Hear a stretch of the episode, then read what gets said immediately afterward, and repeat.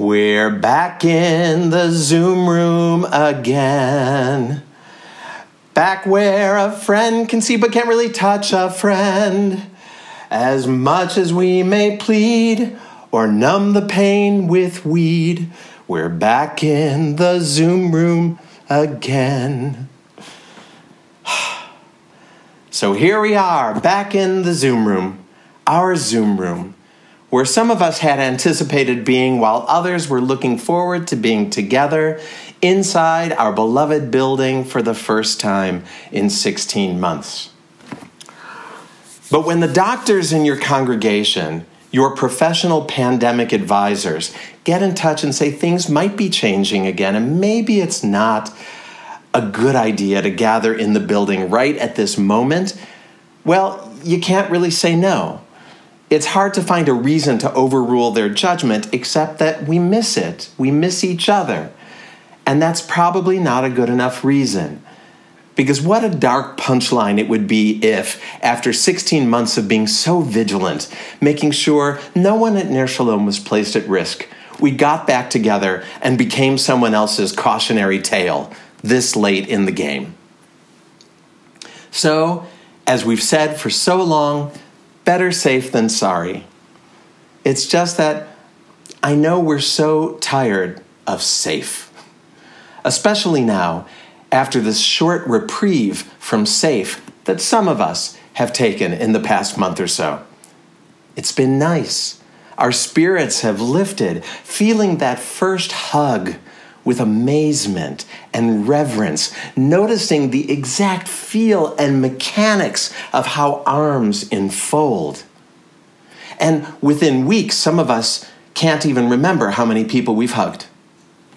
It's hard after that reprieve to think we might once again not be hugging quite as much or at all while we wait to see what's next. And some of us in this room have not been able to be vaccinated and have not been afforded even those freedoms. Ah, is it better to have hugged and lost than never to have hugged at all? I remember over the last year how many times people invoked the metaphor of the light at the end of the tunnel. So, this little last chunk of time tricked us into thinking we had emerged. But it seems the tunnel has just become more translucent. It's brighter, but we're still in the tunnel, at least for a while. There's a little bit of Jewish wisdom that might help us in this tunnel. Wisdom that comes around this time of year because we are in a 22 day period known as Ben HaMetzarim, in the Narrows, a period that presents a model of how to hold the spiritual challenge of constricting times. These 22 days are made up of the last 13 days of the month of Tammuz and the first nine of the month of Av. This is the stretch that runs from when the Babylonians besieged Jerusalem to when they breached the walls and destroyed the temple. Or earlier in Torah, in the story of the Exodus, the stretch from Moses smashing the first set of tablets after seeing the children of Israel dancing around the golden calf until the scouts came back from the promised land, proclaiming its inhabitants to be giants and its lands unconquerable, driving the children of Israel into tears of despair. This is a time of the Jewish year characterized by narrowness, anxiety, and grief. It is a time of being aware of and holding our anxiety and our grief so that we can begin working with them as we move toward the High Holy Days.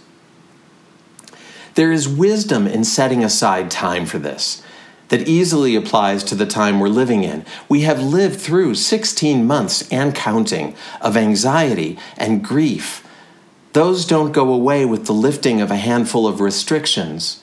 There has been damage to the fabric of our lives, and that damage has to be observed and considered and held and honored. We need to honor our resilience and our suffering and our isolation, even as the promise of greater freedom continues to be dangled in front of us. We are still in the narrows.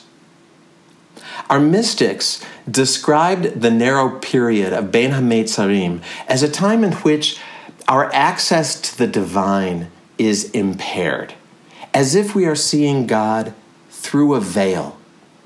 They would engage this symbolically by speaking of God not as Yud He Vav He, the four letter name representing the presence of the divine and all that is, was, and will be.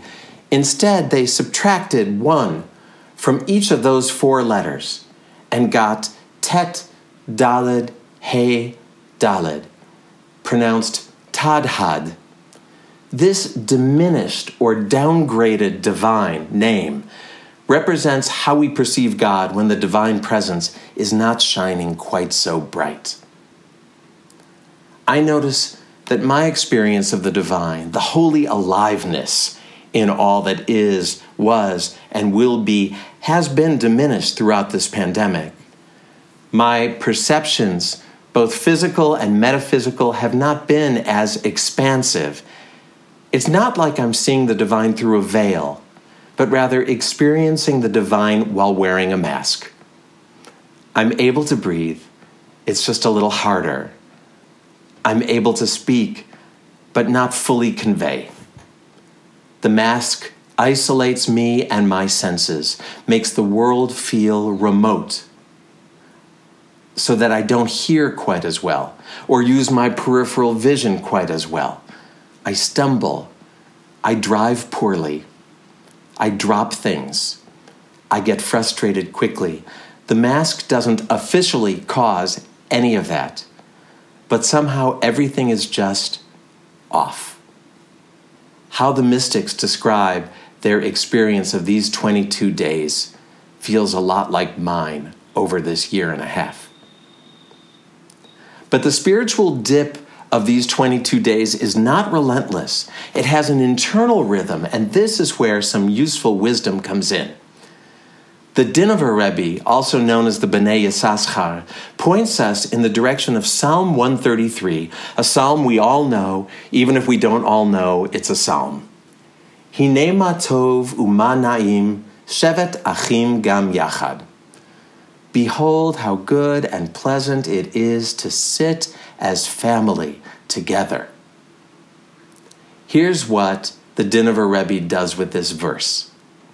The word yachad, Shevet Achim Gam Yachad, the word yachad, meaning together, has the numerical value of 22. So, in the Rebbe's mind, Yachad is code, it's a hyperlink for these 22 days. How good and pleasant it is to sit together during these 22 days. But there's more. He rereads the word shevet, to sit, as Shabbat. He explains that in this 22 day period of Ben HaMetzarim, Shabbat happens three times and Rosh Chodesh happens once. So there are four holy days to elevate us, to push out the tight margins and give us some space to breathe four holy days, and 18 others, 18 that in Hebrew equals chai, life. It is the presence of these days of holiness that ensures the flow of life even through times of constriction. Hine matov. Behold how good and how pleasant it is to experience Shabbat together, allowing the flow of life even during the narrow time. This might be some wisdom for us to carry with us. We don't need to wait for the end of the tunnel. Instead, we come together as community, as family, to welcome Shabbat and push out those confining walls, expand them like our own diaphragms, and breathe deep. We do not need to hold our breath waiting for some future freedom. Instead, we make breath possible here and now, so that the life force can continue to flow in us and through us. Since we began sheltering in place, we have, by my count, spent 69 consecutive Shabbatot together, here in this dazzling Zoom room. 69 opportunities to sit together and breathe. 69 opportunities to gently push back against the narrowness of the time, to feel expansive. Shabbat has been our technology for resilience, the light inside the tunnel. We have made community Shabbat into a part of our lives in a way few of us ever did before. Some of us every week like clockwork, opening up our laptops in our living rooms or at our kitchen tables, letting the Sabbath Queen pour out of the device and into our homes, feeling the non physical but very real loving touch of other members of this community. We have not lived solely in anxiety and grief. We have, on a weekly basis, infused our lives with the breath of holiness. Hine matov umanaim, Shabbat achim, gam yachad. We're back in the Zoom room again, letting our breathing expand. Whoopie tie I o to the Shabbos place we go. Back in the Zoom room again.